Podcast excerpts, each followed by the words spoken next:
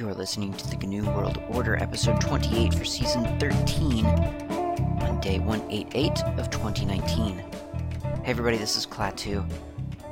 You've already heard the story. I've moved house down to the South Island of New Zealand. It's really beautiful here. It almost snowed. Didn't quite snow, but it almost snowed today, which is really one of the reasons we moved down here. We, we rather like snow. So, um, maybe tomorrow, who knows? I don't have my stuff yet still. Uh, the moving company that I contracted to bring the, the things that wouldn't fit into the car uh, didn't hit their mark of delivering our stuff to us. So um, I am still on just my work laptop. Now, that doesn't actually mean, and I didn't mean to imply, I'm not sure if I did in the previous episodes, that I couldn't talk about Util Linux because I didn't have my Slackware box on me. Uh, because Util Linux, as I've said, is probably on, I mean, it's certainly on on your Linux computer. It, it, unless you've got a very niche Linux computer, uh, you, you definitely have Util Linux on there. So that's not what's been keeping me from talking about Util Linux. It's just been time, the time to sit down and and and look at the next command that we're going to go over and so on. So this week has been a little bit uh, more normal for me. So uh, I've I, we're to keep going with Util Linux. That's the that's the long and short of it. We're to keep going. So there's fallocate is the command that I that I wanted to cover, or at least one of the commands that I want to cover today. See if we get farther than that. And and the thing that may delay things is that I want to talk a little bit about Flatpak again, which I know I've talked about a lot lately, but it, a, use case has has arisen, or or at least a shining example of why Flatpak is useful. Flatpak and Snap, for that matter. In fact, in this particular case, probably Snap more than Flatpak. And it was with Dave Morris's fix tags. You may remember in the previous episode, uh, Dave Morris from Hacker Public Radio had emailed me about a little Perl script that he'd written called Fix Tags, and I vowed to try it. And furthermore, I took him up on his challenge of trying to install it.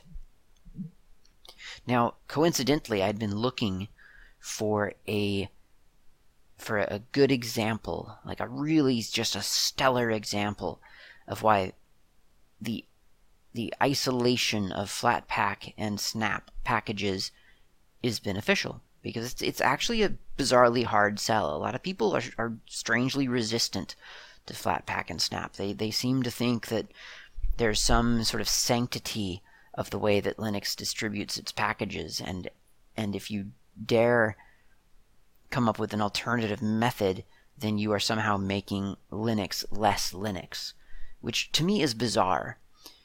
But I tried installing fix tags, which again, to be fair, Dave Morris warned me. In fact, I mean, he I, I, I playfully took it as a challenge because he warned me. He said, difficult to install this stuff. So I started installing fix tags, uh, fix tag, and it wasn't hard at first. I, I thought, well, this is not as hard as he as he imagined it would be. I'm just using Perl and CPAN and installing things locally and and and pulling a couple from my repo- my software repository. I don't know if you've used CPAN much, dear listener. It's a little bit like Python pip, which is a little bit like Yum or apt. It's a package management system specifically for Perl. CPAN is well, CPAN is also a repository, but they they also distribute a tool called CPAN, or actually, I think the package name you'll find in your repository is cpanminus. And so I installed cpanminus and started using cpan. There, there, was another way to use it too. There was used to be just a straight Perl command you could you could run, but lately they've just got cpan as the command. It's pretty handy. And you do cpan and you install the module as as provided to you in you know, whatever list of dependencies or requirements that you're you're reading and it goes to cpan, finds the module, and installs it. And it even gives you an option to install it either locally, just within your home directory, or system wide, and so on. So it's it's really really handy. It's really useful, and it makes using the the or, or rather getting the Perl modules just a breeze. Now, some modules, of course, will be in your software repository, so you could just install them from there. The problem with that sometimes is that the versions might not be up to date in your repository. Also, the naming scheme is bizarrely confusing in repositories a lot of times, I've found. And, um, yeah, CPAN is sometimes just kind of the easier way to go. But it depends on, on, on, I guess, how much you use Perl and so on. And CPAN, actually, I should mention, it'll uh, append some entries into your .bashrc file so that Perl knows where to look for these locally installed modules. And you'll want to you, would want to source your .bashrc file if you do that, because you need to bring that into your current environment. CPAN does not do that for you. So, very useful, very easy. Got got nine tenths of the way there with CPAN. And then there was one library, like Audio Taglib, I think, and he, he gives a warning about it. So he calls that one out specifically, and sure enough, that was the one that killed it for me. I could not get the correct version of taglib installed because the Perl module re- relies on a C++ library, and the C++ library, at least on RHEL 7, because I haven't updated to RHEL 8 because I've been moving, uh, is too old. So I was trying to yank out taglib from RHEL 7, but it didn't want to let me do that because there were eh, GStreamer relies on taglib, and so if I removed that, I would have to remove GStreamer, and if I removed GStreamer, I'd have to remove, I don't know, the kernel. Stupid stuff like that, right? And it kind of occurred to me as I was doing all of this that this was the thing I'd been looking for. This is the use case. This is the example. This is the reason. This is the thing that you can point to when someone says, Why do we need Flatpak? Why do we need Snap? That's not how we've done it for 20, 40, 80 years, so who cares about this stuff? point them to Fixtag. Uh, I don't know that Dave Morris wants his little Perl scripts to be the poster child for containerized installation of applications, but I mean, it is a really great example. Simple little Perl script that just happens to rely, just happens to rely on this little tiny C library that nobody thinks about, nobody cares about, and yet is apparently the thing that makes your computer run. I mean, it is it is as important as the kernel itself. I'm being hyperbolic here just to make a point, but it's 2019. It shouldn't be. It shouldn't be. Uh, it shouldn't take hours. It shouldn't take someone to go into RPM or you know whatever package system you're using. It shouldn't take you to to to rebuild your RPM packages and recompile all of the the dependencies in order to get this fixed Fixtag or this taglib thing installed so that I can then install fix tag. It's just not. First of all, nobody else has to do that, right? It's 2019. Nobody's doing this. Nobody should be doing this. Uh, second of all, it's just not that important, right? I mean, this is on on the list of of of things I want to spend my time on. Fixing metadata tags with a Perl script is not it doesn't even rank. It's not even in the. It's not even in the. It's not on the playing field at all. It's not even there.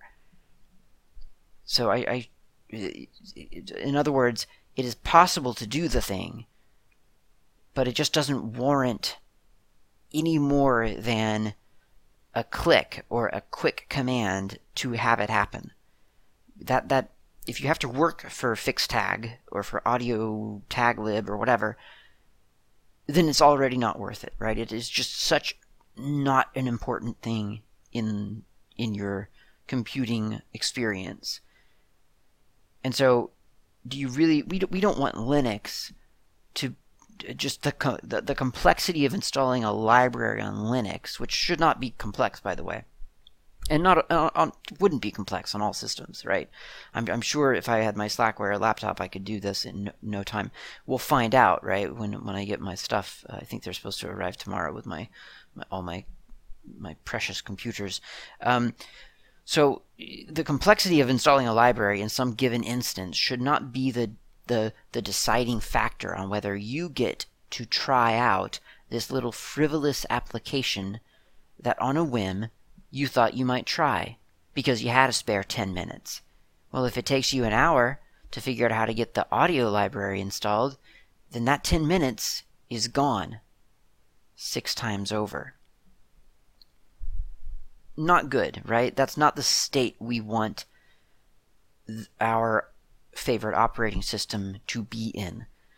especially right now. This this is a problem that has been solved. It should have been solved. It should have been solved probably a long time ago, and Flatpak and Snap are the solutions. So if anyone ever asks, point them to Fixtags and just tell them to go install that, and they'll understand why. Now, if they cheat and they, and they use I don't know something like Fedora 30 then everything, you know, or the latest thing, I should say, then yeah, things are going to work. I get it. I, I get that if you if you keep up with all the latest developments, then you'll never have any problems.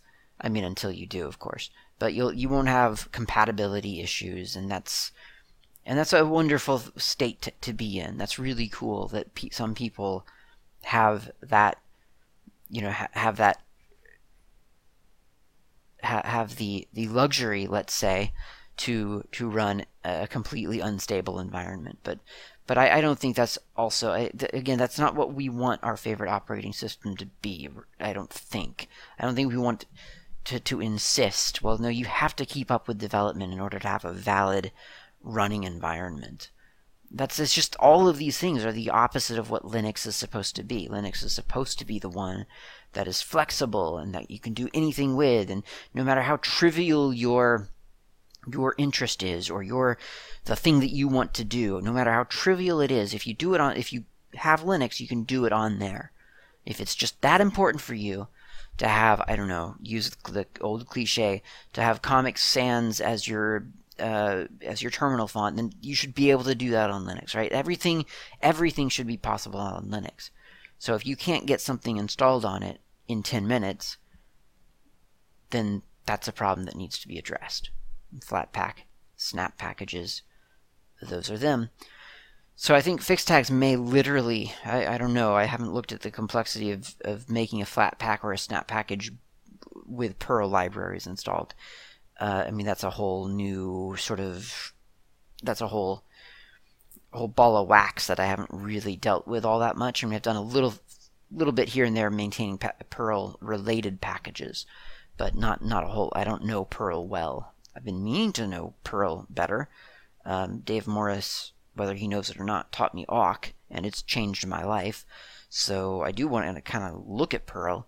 Uh, the problem with Perl for me is that I don't know whether I should be learning Perl 5 or 6. I can't figure, I can't get a good read on what the community is saying about that or where it's all going to go. And I don't want to be the, the sucker to spend a year or 10 years learning Perl 5 only to find that everyone was actually looking at Perl 6 all along. But anyway, that's what I wanted to say about Flatpak and snaps. I want to um, I want to sort of I want to um, I want to encourage you to look at those systems as things that that can provide greater flexibility for Linux, and I think that's a very, very good thing. Okay, that's my discussion about Flatpak and snaps. I think we should have a coffee now, fallocate afterwards. You'll understand that in a moment.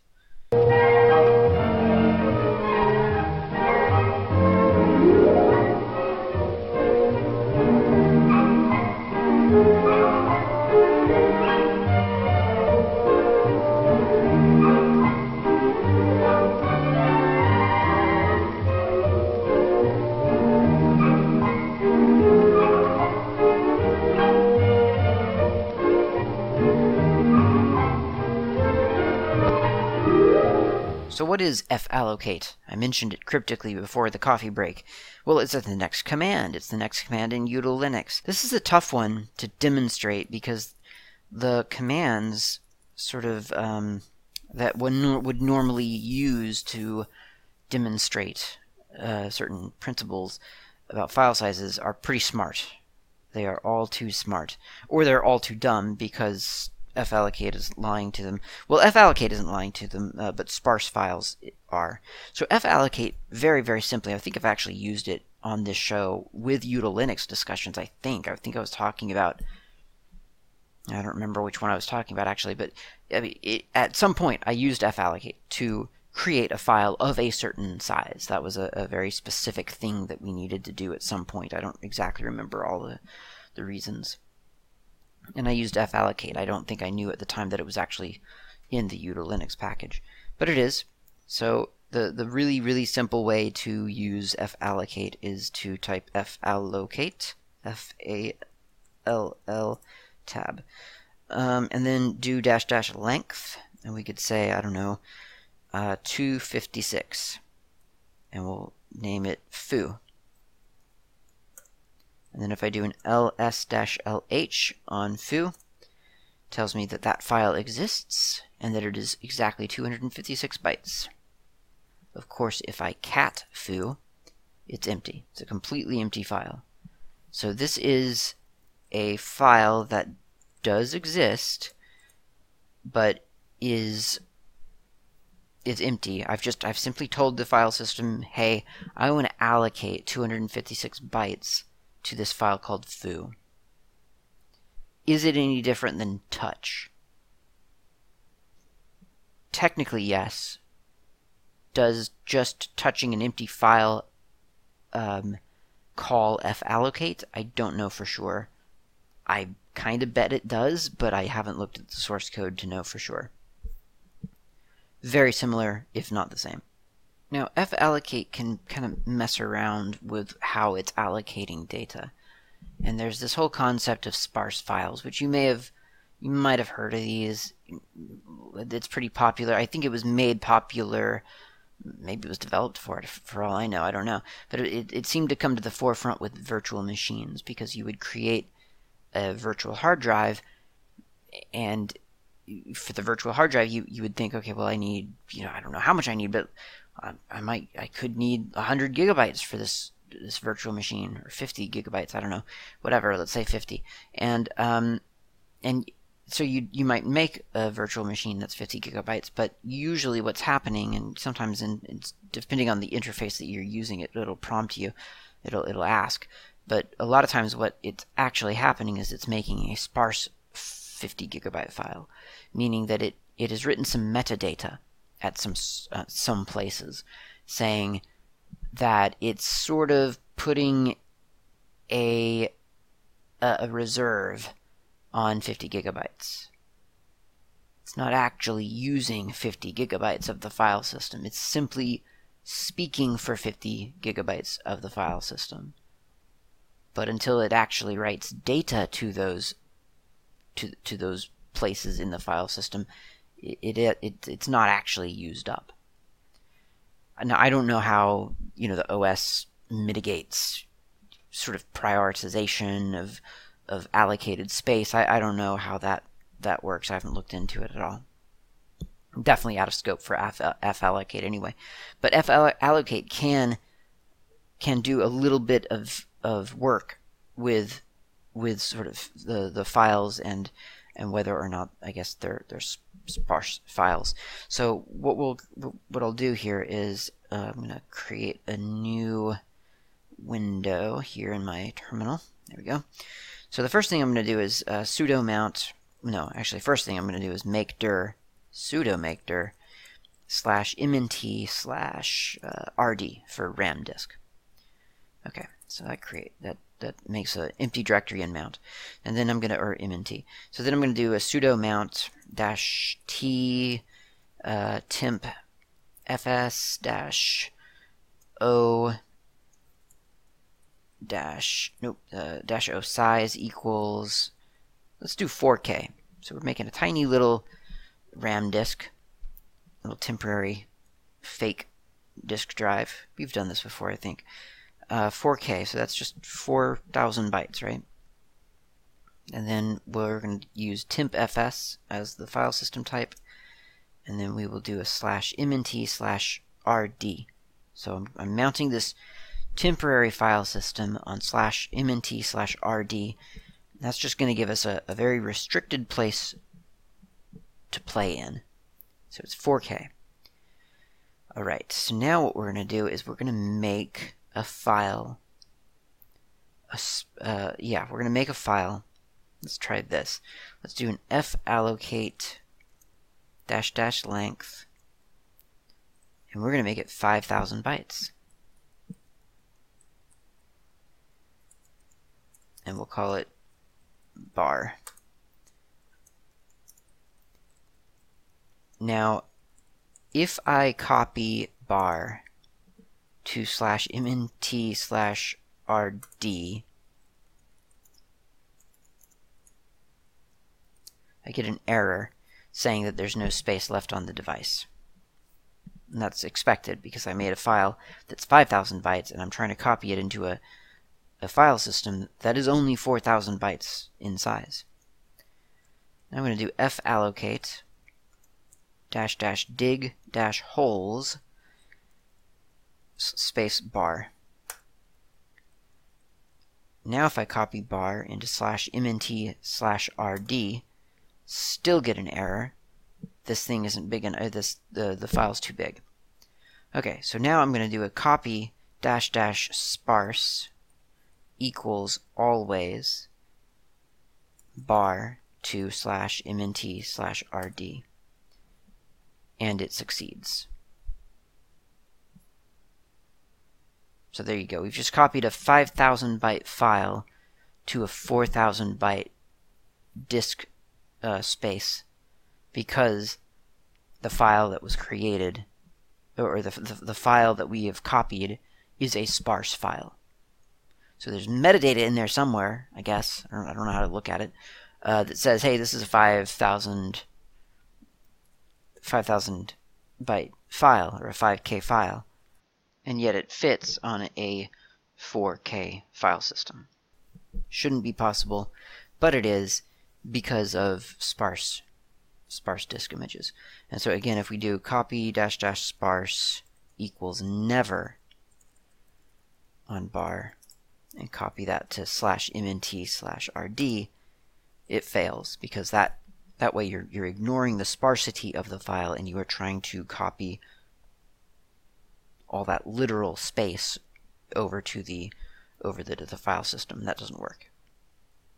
There are other things you can do to get files reduced and, and so that you can copy things, but but you're really talking about uh, get, getting rid of yeah in the context of getting rid of sparse, spar, uh, sparse, allocated sparse space. fallocate and I guess truncate come to mind. And it's really something that I think typically you're going to control with with your whatever has created that sparse file. Uh, that said, you could certainly look into managing your files with sparse, you know, as sparse files. I, I don't know what the benefit would be to to doing that. I'm not really sure why you would want to manage it that way. Um, allocate probably is not, in other words, going to be the command that you that you use in real life. There's there's no there there's rarely a real life benefit that I can think of to pre-allocating space to a certain file. But maybe you've got maybe you've got a use case for it. And there's fallocate in case you do. Next up is fdformat, which is the floppy disk formatter. It's a low-level format a floppy drive or a, a floppy disk rather. Now I do not have a floppy disk or drive. Uh, I did. I mean, I've, I've used them in real life at, at one point a long time ago. Uh, but that that's not something that I've kept up with, so I cannot demonstrate this command. Apparently, it's fdformat, some options which include no verify or the version of the application, and then a path to the floppy uh, disk. And those the typical locations of floppy disks would be things like slash dev slash fd 0D360. I don't know why it's I don't know why that's the the path. I don't know why FD0 and FD1 aren't aren't the things that you would, you would use, but the man page specifically says that FD0 and FD1 fail to work with fdformat when a non-standard format is being used. So not not too sure. Um, even I don't even know what formats are available for floppy disks. I don't know. Can you just put an ext4? I guess you probably can. Um, although, I mean, what floppy disks are what, like 1.44 megabytes? Is that what it is? I guess that would work. But anyway, um, I can't can't can't really speak too much about fdformat because I don't have the tools to explore that command, and I really don't actually intend to get back into floppy disks anytime soon.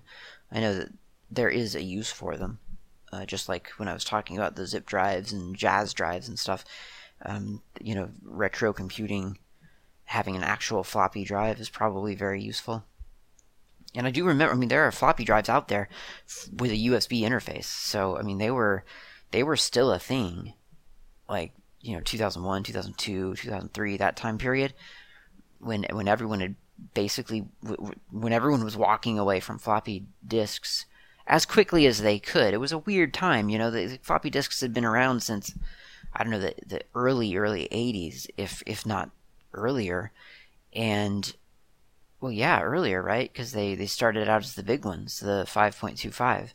And yes, I know you probably have memories. Some some of you probably know of even larger ones, but um, yeah, the 3.5 ones came out, little little sort of coaster size floppy disks, and they weren't floppy; they were hard shelled, and and people knew that they were too small. People wanted to get away from them, but there really bizarrely wasn't a great solution yet.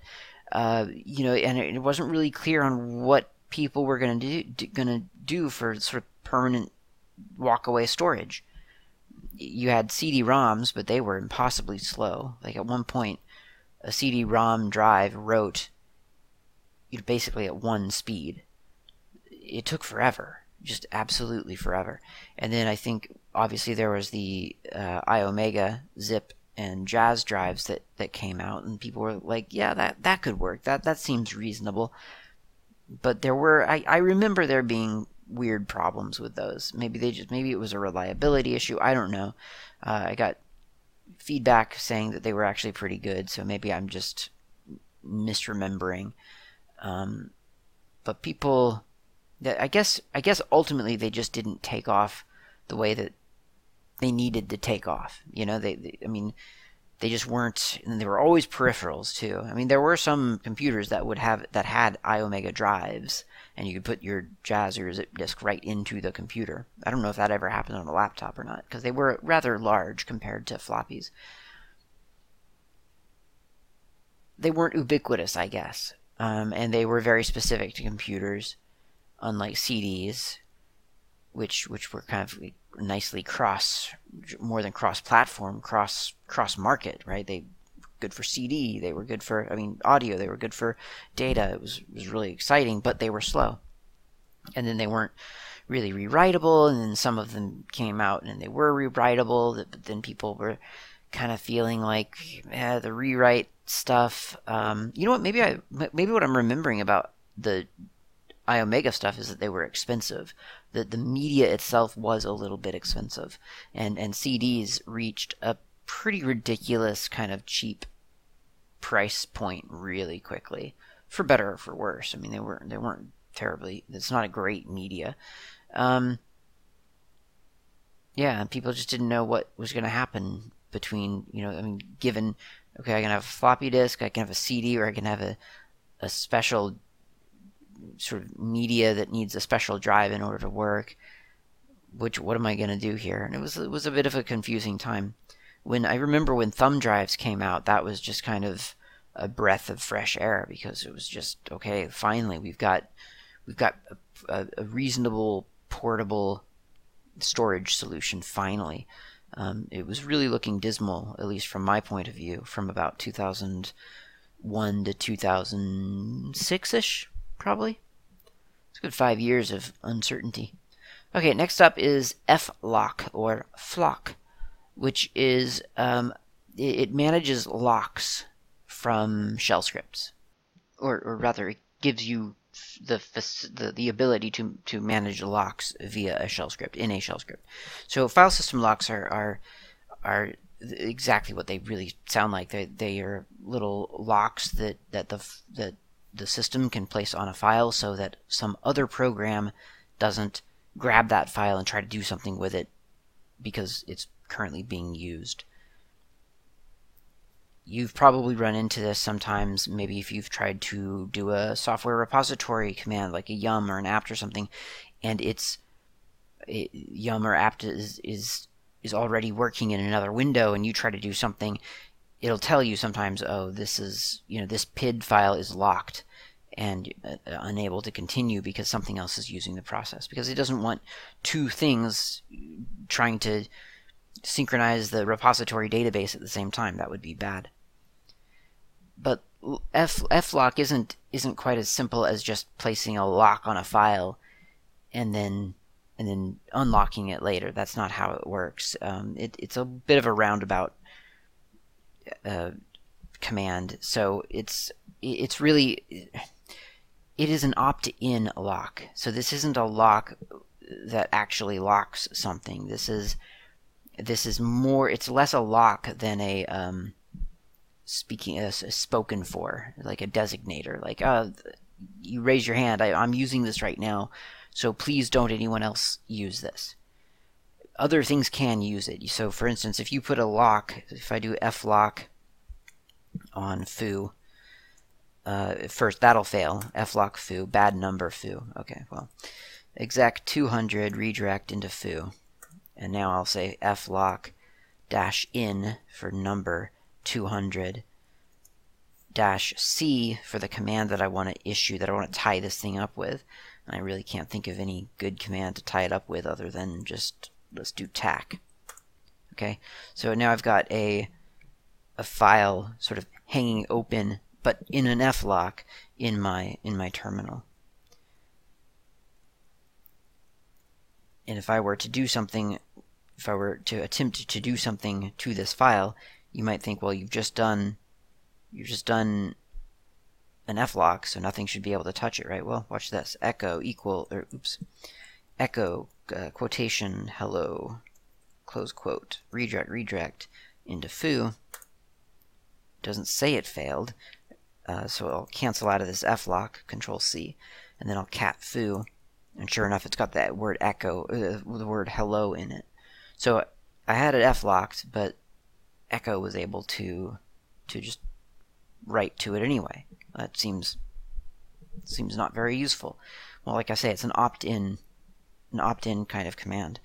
So the the example in the man page is a little bit maybe arguably over complex, but we'll do it anyway. We're going to do a make directory temp in my current directory and then we're going to do flock dot slash temp space dash c tac. So I'm, I'm catting, well, I'm tacking uh, the dot slash temp directory, which makes no sense, but it hangs, it, it, it causes the flock to remain in place.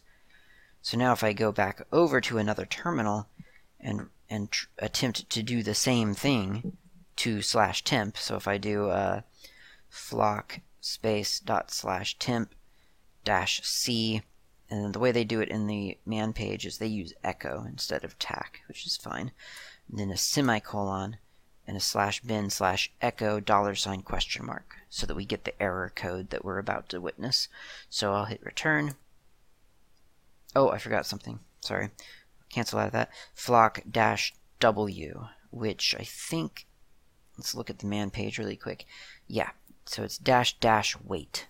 So dash dash wait. And then we'll just do something really, really fast. Like, um, well, no, let's do one. Let's do one second. Uh, and then dot slash temp dash c echo colon bin echo dollar sign question mark. And then after one second, it gives me, it returns one, which means something went wrong because it's supposed to return zero. So it was unable to place a lock on the slash temp file, or the dot slash temp file. So, so that worked.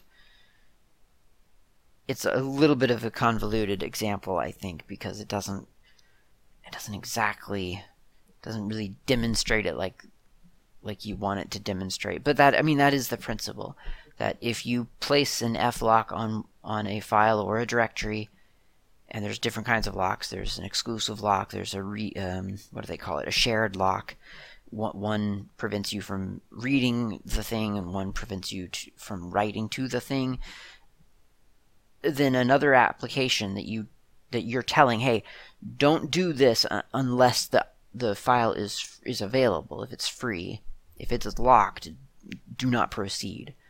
Um, then then they they mutually agree that something's spoken for, and they back off as required. And that's what it does. That's flock. All right, let's see what else we've got in the F series. Oh, that's it. That's all the Fs. So we're going to stop there because uh, I've got stuff to do to prepare for movers to come tomorrow. Thanks for listening. We'll talk to you next time.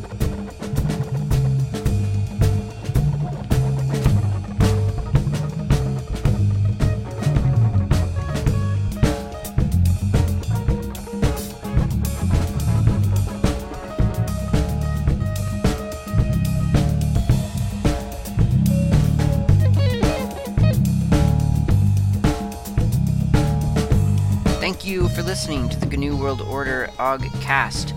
This has been Klaatu.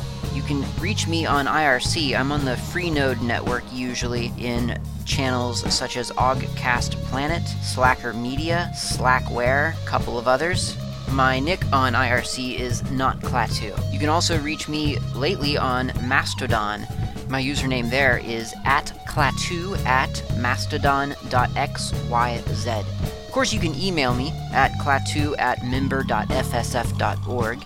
That's klaatu at member.fsf, as in freesoftwarefoundation.org.